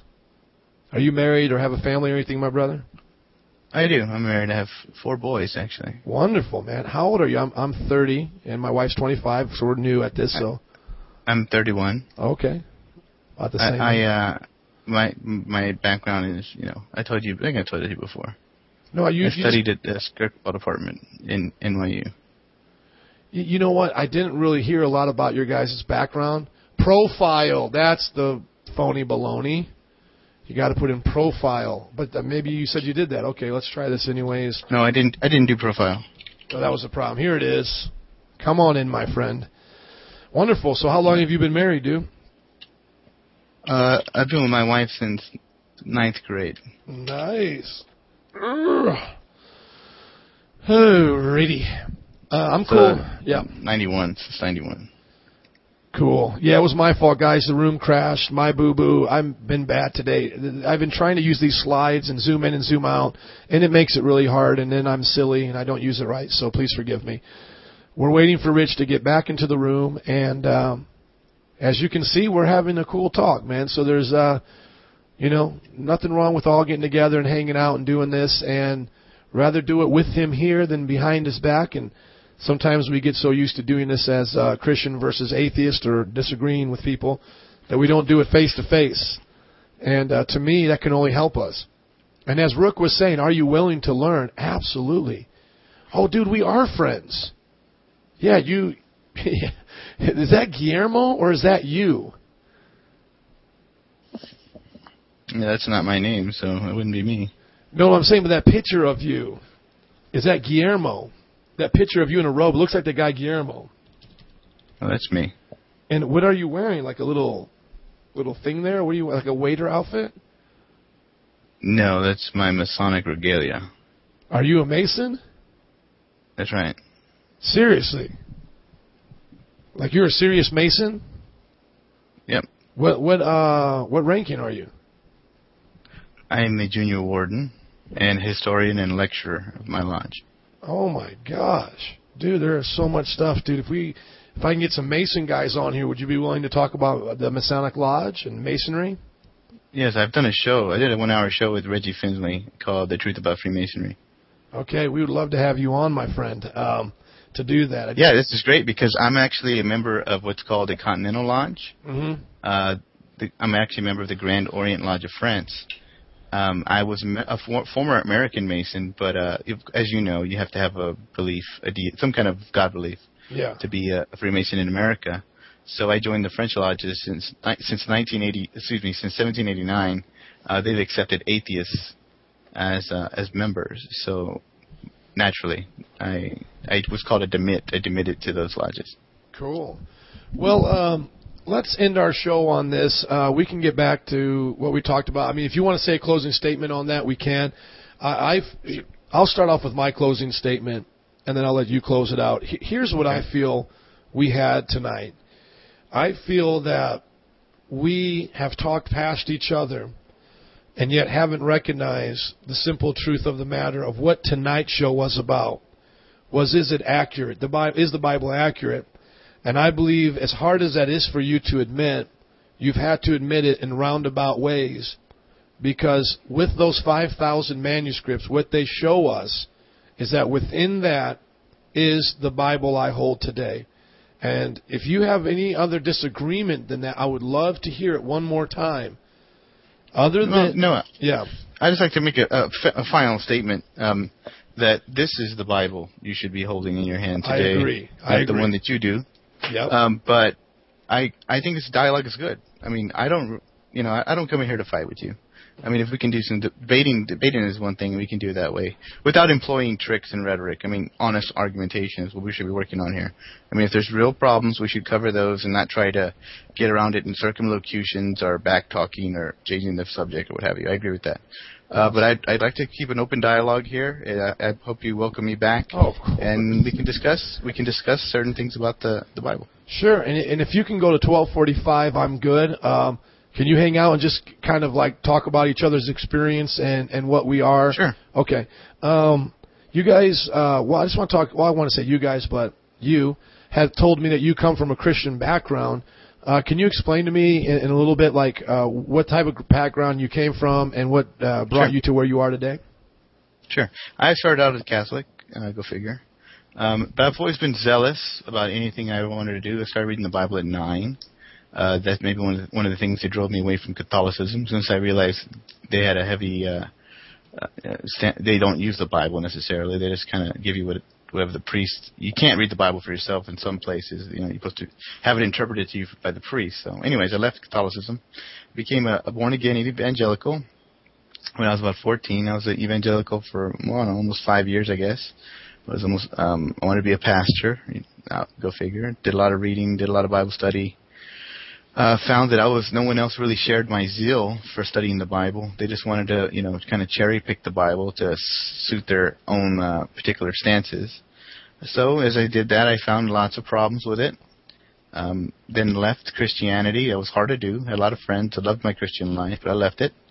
I thought I had to be honest to myself, and I almost became a Jew. I became what's called a Noahide, uh, or what's called a um, a righteous Gentile. So, contrary to, to most belief, most Jews think that people who believe in God are going to heaven. This is after they evolved this whole heaven concept, but uh, they believe you only have to follow seven laws. That's called the seven laws of Noah, or the Noahide laws. Maybe you're familiar, but anyway, so I was a Noahide. Wanted to convert to Judaism, so I started studying Torah or Hebrew with the Torah, and um, had a great time there. Mo- Most of my friends now are Jewish, and uh, you know, absorbed the traditions, the culture. And the more and more I, I studied Judaism, the more I realized that Christianity had no foundations in calling itself a Judaic, uh, really coming from proper Judaism. Um, it comes out of me, my, my opinion, a watered down version of Judaism that kind of flourished during the Hellenistic age uh, with Orphic tradition, but I won't go into that. Um, so I left that uh, as I started studying Torah or Hebrew. Um, realized that there's even worse problems in the Old Testament uh, with this God in the Old Testament. Just a, he's just a schmuck, you know. He's a real, real mean, mean person. So I left that and I became a deist. If you notice, I held on to the ladder the whole way down. I didn't want to just get off the ladder. You know, I tried to hold on to some kind of faith. Became a deist. Started reading D'Alembert, Diderot, Franklin, you know, Voltaire, all these men, Enlightenment fathers. And uh, the only thing that really kept me uh, a theist was first cause arguments, the Kalam arguments. These, and the more I, I started reading up on those, the more I realized how how very very pathetic they are. They don't really hold up to any kind of scrutiny. Uh, so I, I'm back to my default position. I'm back when I was born, an atheist. When you became a born again, I mean, uh, when you became an evangelical, did you experience uh, a born again? Did you have a born again experience? And do you understand what I mean I by did. asking yes, that? I did. Okay. I did So that at that time, several time, times. okay, at that time, did you did you honestly believe that you were experiencing God? I mean, or Oh yes, of course. Okay, so you, so how does how does somebody get convinced that that experience wasn't real? So I mean, how did you convince yourself that you were not uh, having experiences with God touching your spirit, your soul, uh, incorporeal part of yourself that you knew was real? How how did you come to the realization that you were basically deluded and and, and self deceived, if you if you would call it that now? Yeah, that's that's a great point. I mean, I think the biggest this is one of the biggest things that most Christians hang on to, and it's their personal attestation, their personal experience. You know, you don't understand. I feel God. You know, when I talk to someone, they say, "I don't need to know whether or not God's real or not. I know He's real because I feel Him." You know, and I've and I I know what they mean. I mean, I, I've been there, and I've I had this feeling, you know, that God was there. When I really, if you do any kind of studying into neuroscience, and I'm not going to try to answer the question just a purely scientific one, but there are phenomenon. I mean, we we can, especially in these group settings where the whole time someone's up there working on your senses, you know, and telling you all these great stories and telling you what you got to believe, what you got to believe. You've seen these before. All these conversions at the end of the prayer, you know, they come down to the stage and be saved, and you don't hear from them again.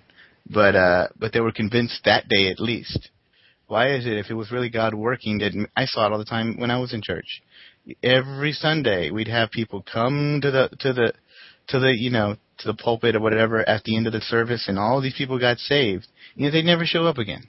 And were they really experiencing God, or were they just kind of uh, coerced in some uh, in that particular uh, environment? I mean, I don't know. It's it's very difficult to answer. I mean, you hear the same thing with people who get into car wrecks and stuff.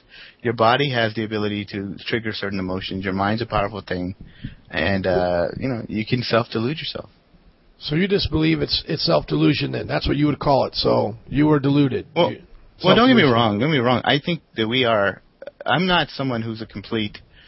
Uh, you know, I believe people can have uh, spiritual experiences. I do.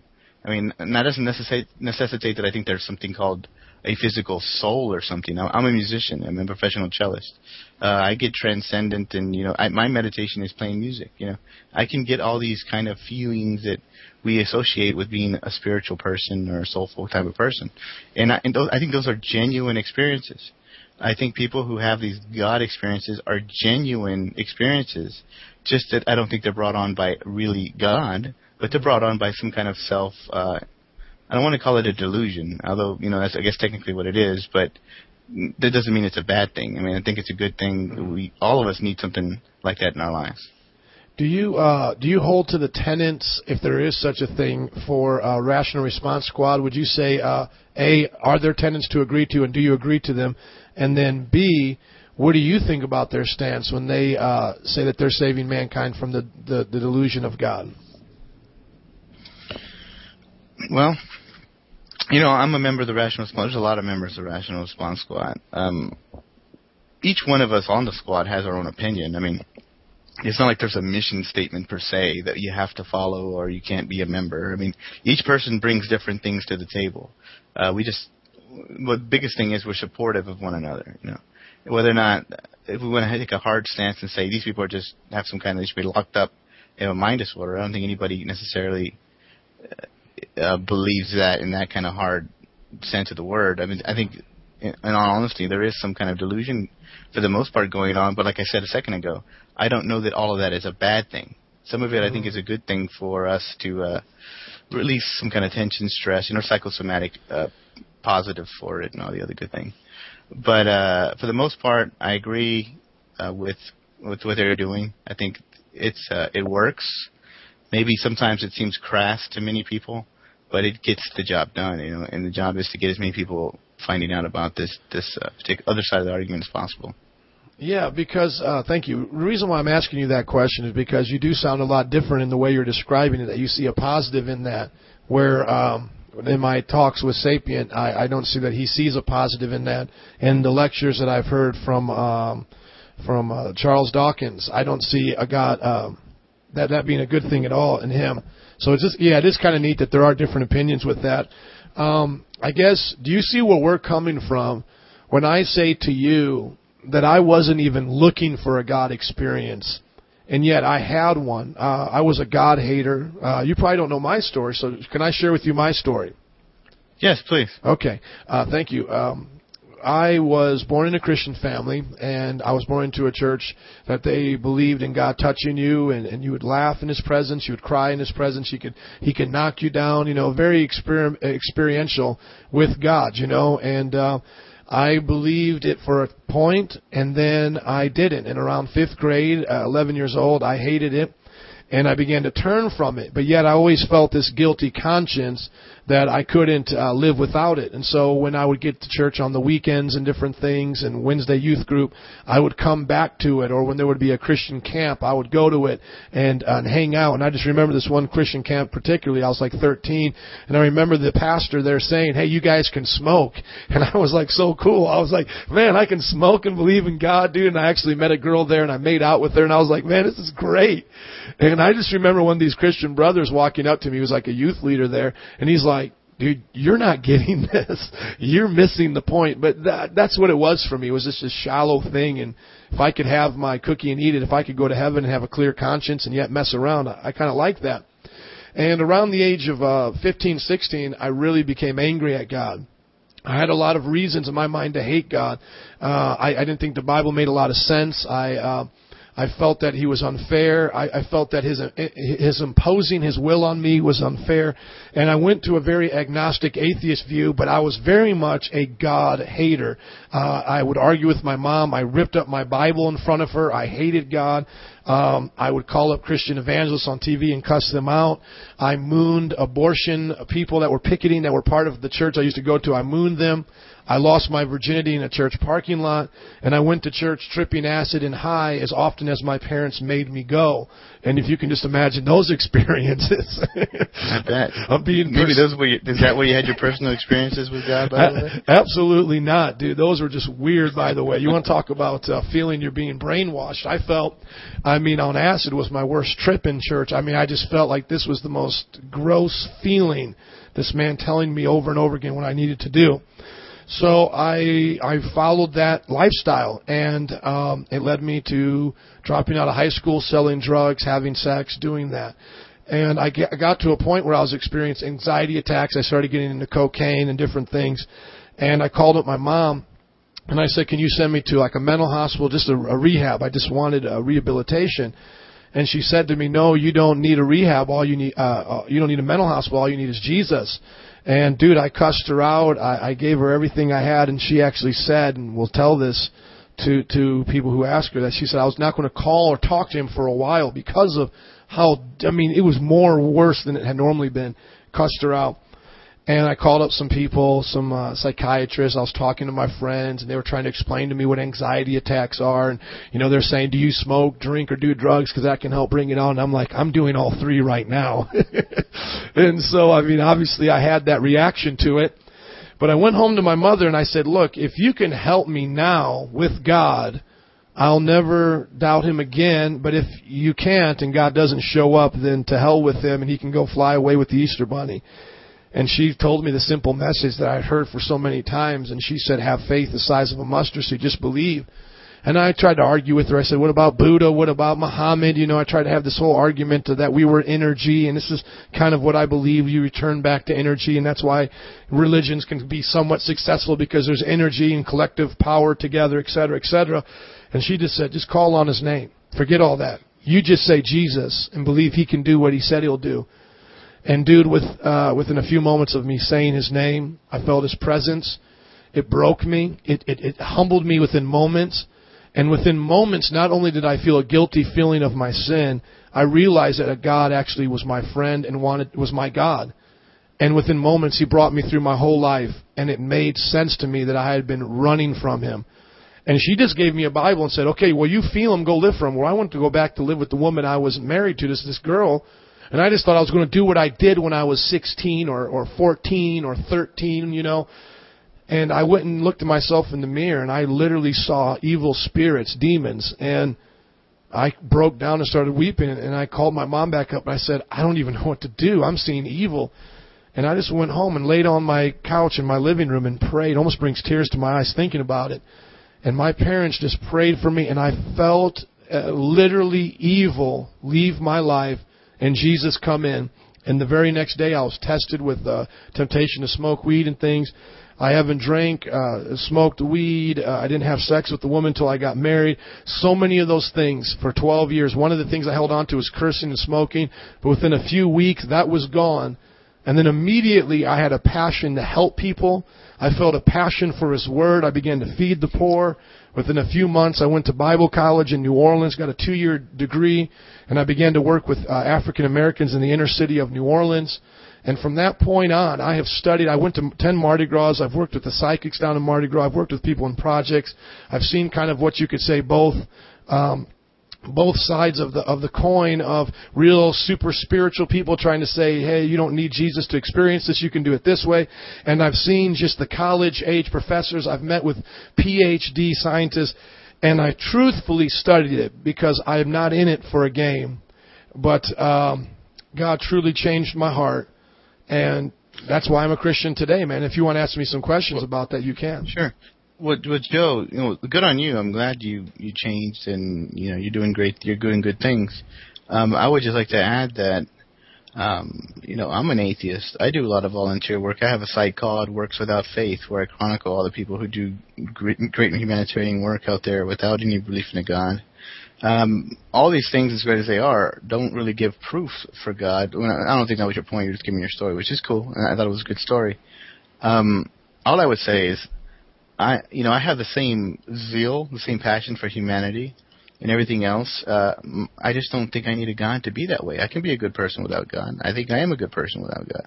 Um, I think I honestly now it's maybe my personal view. Um, I think I'm freer now, and I think I'm a better person than I ever was when I belonged to any religion. Have you I ever now told a know lie? that my life. Let me give you a reason. I, I, I I was my life kidding. is Sorry. my life is finite. I'm gonna die. Uh, you know, there's no ego, there's no big ego in me that says I have to live forever or anything like that. Um, so my mission now is to do as much as I can while I'm living in this life, and leave on something for my children. And I live on through them. You know, I'll live on in their memories. And I have, you know, the talk, the clock is ticking. Get to work, do something to be remembered for, and not in a bad way, but be remembered. Maybe I can, if I can do something that'll help humanity in, in an iota, then it'll be worth it for me. You know, so you know, I feel I'm connected to everything. I mean, I know you don't believe in in uh, evolution, but yeah, you don't have to. Well, you don't accept evolution. Um, I mean, the fact that we're all connected, us and the trees and every piece, of anything that's living, we're all symbiotic in a way. We're all you know, come from the same common ancestor is, is inspiring to me. I often tell cre- creationists this, or Christians this.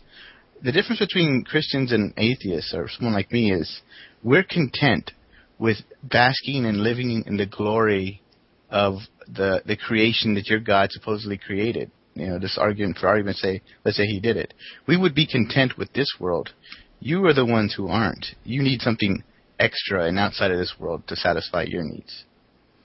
Yeah, and you know, I just look at that so so different, and um, you know, I said I was going to go 12:45, so I'm just I just let you know it's 12:43. I'd like to stay on time because man, I, I've stayed up on this thing till four in the morning.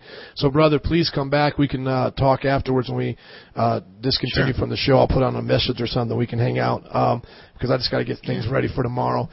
Uh, dude, I am totally with you that you can do good things and appreciate life that way.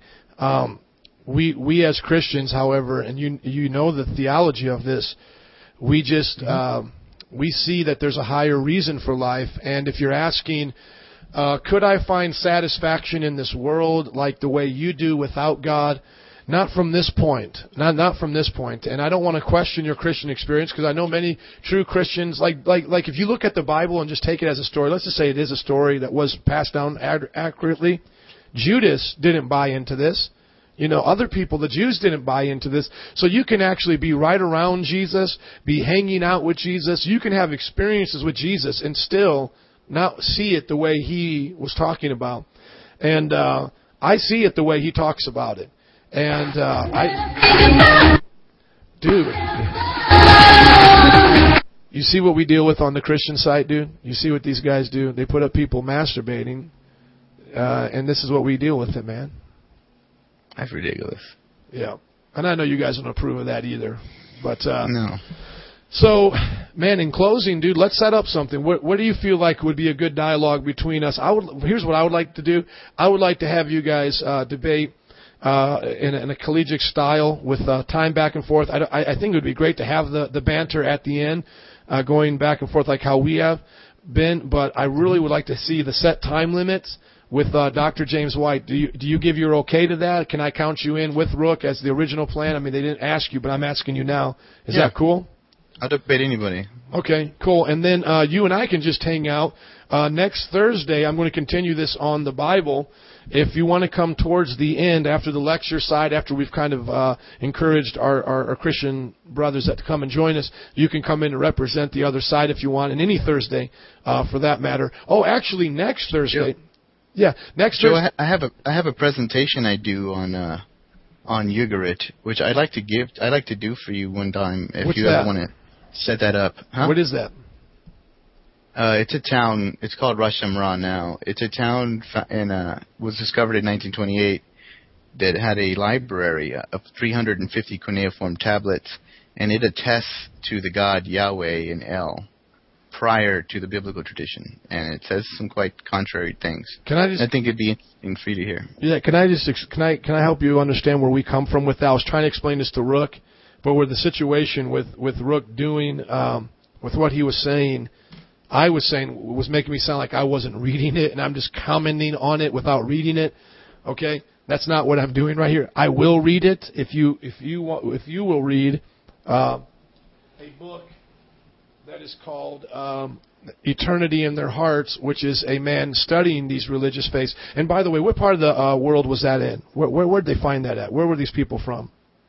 It would be ancient Canaan. Because that Syria. that actually might even be in here. I would love to uh, to see. Uh, and what's it called again? Let me write that down because I want to see if that's in here as well. What, what's the name of that? You, Can you put it as text? I'm sorry, dude. Can you just put it as text? And then I want to answer that real quick, and I do have to go. Um, what do you do for a living, my friend? What is uh, your occupation?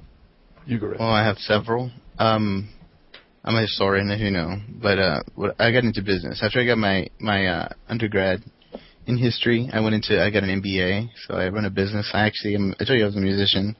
I'm a cellist playing the symphony here, and I own a violin shop. Nice. So um, I'm probably going to be moving here in the next year or so as I uh, look for a place to do postgraduate work. And uh, whoever college I decide on will be where I decide to move. So. Is that a master, postgraduate, or are you talking about your doctorate? doctorate? Yeah, Oh, so you already have your master's. that's right. Yeah, uh, you emailed me because, excuse me, I emailed you. One of the original guys I talked, uh, you were one of my original that I went through to get uh, debate set up. Right? I'm gonna check my messages. I'm pretty sure. oh, that's was that you? I remember that. Yeah, remember that because they they wouldn't debate me at first. Yeah, I got Yeah. you right here. Yep. Okay. Anywho, um, well, uh, think of this from where we're coming from. Work within the construct of the Bible, and and if it doesn't hold up, then let that be so. But uh, let's at least give the credit within the construct to work within it to answer itself. Uh, as if I was reading The Lord of the Rings and you asked me what happened to Gandalf the Grey, how did he become Gandalf the White? Of course, we don't believe any of this happened, but we would say he had an encounter with a being, and so we would work within that construct. And so the, the yes, In my presentation, I use the Bible. I don't. I don't use the Ugarit necessarily. well, well, no, Um, that's not I my, the. That wasn't my point. You're missing my point. Can I finish? And, and, and Oh, by sorry. the, yeah, and by the way, if I don't know how often you give lectures, and this is something that I was speaking with uh, uh, a rational response squad about. See, we in the Christian field, we give long lectures, and, and many of our people are used to lectures, and uh, sometimes they can be boring. By the way, uh, you know, I'm sure you know that. But when we talk, that's how we talk. You know, so you gotta, you know, you, we gotta kind of be patient with each other. But I'm a talker, and I don't want to be unfair. I will always give as much or more time than I talk. But for me as a speaker, when I'm interrupted, when I try to make a point, I can get going in those areas, but I'm really like to be focused. And so my point with that, my having said that, my point was working within the construct of the Bible, do I believe that people worship God or knew of God and interacted with God either in right or wrong ways before Abraham, according to these revealed names? Absolutely 100% because otherwise no one up until Abraham was even worshiping God. And then you know like Noah he lives for God one man. Then you know after the flood no one got it again until Abraham. And that's not the way we view the Bible. And that's not the way th- this man is viewing the Bible. He's actually being very gracious and and how God is speaking to people through the uh, the Aztecs, uh, through these uh, uh, the, the Chinese, uh, the, history of the the Chinese emperor uh, empire, uh, and, you know, and so we understand that, brother. We see this is a whole other thing of linguistics, linguistics and studying uh, etymology. We understand that uh, Hammurabi's code existed before Moses. We understand that uh, circumcision and baptism and uh, sacrifice. But you understand within the construct, that does not contradict what we're saying because in the construct we say Adam had an encounter with God and passed that on then Noah has an encounter with God and passes on. Just because the Bible doesn't say Gary is over here doing something for God doesn't mean Gary's not there. A perfect example is when Abraham gets into the the worship of Elohim and El. He finds out that there's this guy called Melchizedek who's El. He's a, a priest of El Elyon which is a total pagan representation of God. And I think that might even be one of those Canaanite names. I don't remember where that name came from, but it wasn't, you know, Hebrew wasn't even a language to them yet. So, I mean, do you understand within our construct, we explain that very simply saying, Melchizedek had to hear from somebody. Well, who did he hear from? Now, if there's people doing it right, there's also people doing it wrong. So, I, I would love to hear about that, but I would like to hear, I think from this point with you and I, um, I I have to work within my parameters, and uh, my parameters will be on the show, and then uh, yeah, El Elyon, and if we can find the root of uh, the etymology of that, I mean, of I- course, I know El Elyon is the Most High in English. yeah, but so anytime you're in English Bible, you read the Most High. Yeah. You're actually reading a name of a different God named El Elyon. I totally understand that. See, we understand. See, we understand that. Like I t- see, because you say another God, but it's a name for God. See, when you say another no, God, no, no, you're saying it's a God that was worshipped by a different group of people in a different way, right? Like here's a t- it, well, it's it's attested to in Ugarit. It's actually a, Okay. a, a henotheistic pantheon. Okay, well then, then what you are saying, I have studied, and I forgot the name or forgot this subject. You know how it is when we study, we forget a lot of what we study. I was Right, looking right, right. was looking the other day for a subject, and I had to answer a person's question. And when I got to my book, it was already highlighted with notes on the side, and I'm like, I've already been here before. Anyways, uh, are you not understanding what we're saying? There. Uh, See, the atheist builds this construct. That's the only way I can. You want me to put the definition of construct up there? You you build a box that you're saying if God was God, He would only operate in this God, this box. But that is called a conundrum. That is based No, no, on no, con- I'm not saying that. conjecture. See, what I'm I'm, saying, saying to you is if God was God, how would He call Himself God to Abraham? How would He call Himself God to Melchizedek? If God was God at that time, is He going to make up another word and another language and go, Well, I'm the blah, blah, problem blah, with that blah, blah." argument. See, Yahweh is a son of El in Ugarit. In El, in Ugarit, Yahweh is just one of the seven sons of El Elyon. You I love secular opinion. He says I don't get it. The problem is you don't get it, my friend. Neither does Rich. And Rich, I'm trying to say this to you. Please, uh, you know, uh, hear what I'm saying. You're not here. You're not. Uh, you're not. Hearing. you, but you're not repeating back to me what I'm saying. You're not saying what I'm saying. It's totally wrong from what I'm saying. What I am saying is, when God created Adam and Eve, Adam and Eve began to do their thing, religious forms of worship. If the human race came from Adam and Eve, guess what oral tradition that they're going to uphold in different cultures? The stories that they got from Adam and Eve. Now, did Adam and Eve ever hear name, the name of God? If they walked with him every day, they probably did. Did, did they have an idea of what he was like? They walked with him. Okay? So that's the first character we meet. Then guess what? You hear about Noah. He had a relationship with God. How do you think he called God? He's using language of that time. Now watch. There's people who do it wrong. These people Right. make up false religions. So if you, Can I read you a Bible verse? my friend, uh, I'll tell you what. Just I- one, just I'm, one I'm verse, going, one verse, I'm quickly. going to one o'clock Deut- now. Deuteronomy 32:8. I'm going Really to one o'clock to you for you, and then Oh, I have you. to go. Okay. Okay, But you haven't understood what. I've I'm just said. expand on it, but And uh, let me just just to show you what I'm talking about. before you read this verse, let me just say this: you have not even said what I've said. We have secular opinion, not even paying attention. I should probably put up the definition for construct, conjecture, and conundrum up there because he has no idea what I'm talking what about. talking about. You I may know know what what I'm talking about. But you don't know what I'm about to talk about, Joe. No, no, no, I'm, saying show that- you that. What I'm, what No, I'm no, no. You don't confuse what I'm trying to say here. I'm trying to say you don't know what I'm talking about. You don't understand the answer to your question. It is the most simplest understanding to that question. And if you would listen to it and put apply it to the construct of the Bible, like as if you were reading Lord of the Rings, whether you believed it was divine or not, if you just used common sense, you could put the application directly into this question. It is so simple. Read your scripture, No, Joe. and you're, I'll you're answer using you. your presuppositions. You're Go using ahead. precepts before Answer you the. Go ahead and give your scripture, and then this is Okay. it. Okay. Deut- Deuteronomy 32:8. Okay. especially if you read the Septuagint and the Dead Sea material. It says, When Elyon gave to the nations their inheritance, he separated the sons of men. He fixed the bounds of the people according to the number of the sons of El, or sons of God. For Yahweh's portion is his people Jacob, his allotted inheritance. In this verse, this God Elyon is partitioning the world and giving pieces of real estate to his sons. And Yahweh gets a little small piece of real estate, and that is the people of Jacob. Deuteronomy 32:8. My friend, you uh, did you ever take a contextual critic class, whether in a Bible college or not? Have you ever taken a class in it? Of course, of course. Okay. Well, brother, did you pass the class? Did you? I'm being honest with you. I'm just asking you. I'm not trying to insult you. I'm just being honest. Did you pass the class? Of course. Okay, well then, uh, I'm not trying to be insulting. Uh, you, you have just uh, took this as far out of its context as it possibly. When the Really? most see, because what you're reading into this is a presupposition that this God Well, can't be the, that. well, this God can't be this. Well, I admit my presuppositions. I'll lay them on the table right now.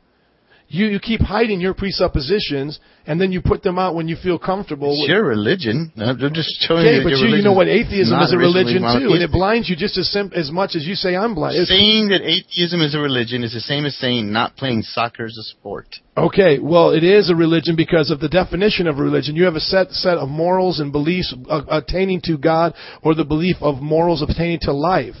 So pertaining to life, you have a religion by definition of. You know, we put- okay, yes, you do. But anyways, when the Most High divided the nations and their inheritance, who's the Most High there? You're you're proposing El Elyon. I just Okay, told you. The you're Hebrew is El proposing- Elyon.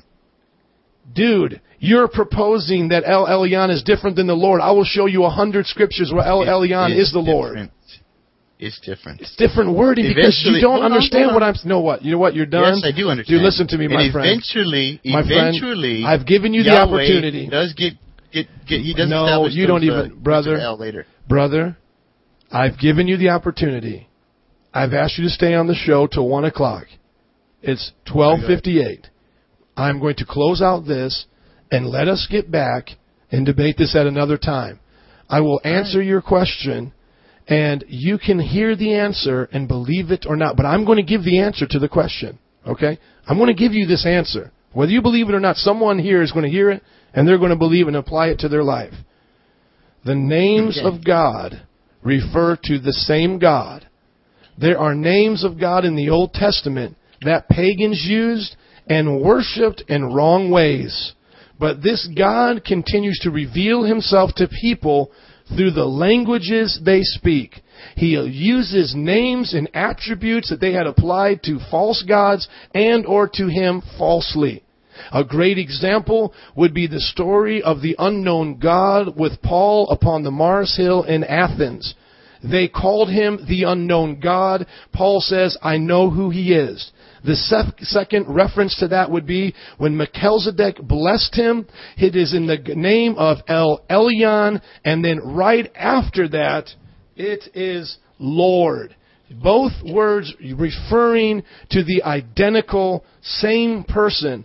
And I'm going to give the scripture reference so that you can, uh, so that everyone listening can see that El Elyon and Jehovah are both awesome names being used to describe the same God, the same not in the Bible. the same person.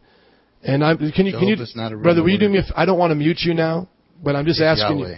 I'm I'm letting you know that I will mute you now because it's my show. I hate to say that to you, this tone in this way, but brother, I'm going to end in peace, and I'm going to end with us having the last word. If you're not okay with that, I understand. If that is disrespectful to you, I apologize. But this is how we end our show, okay? And here is the scripture reference. And the king of Sodom said unto Abraham, Give me the persons and take goods to thyself. And Abraham said to the king of Sodom, I have lifted my hand unto the Lord, the most high God. Jehovah is the El Elyon. That's the end of tonight's show. If you guys want to come on back, this is what we believe. We want to know what you believe. You're always welcome to come here with your opinions. We had a wonderful discussion tonight. We love you guys. I'm going to sign on off. Come on back Tuesday for the Bible study or come back uh, Thursday for a debate. Rich, I'm going to call you right back, okay? Thank you, man.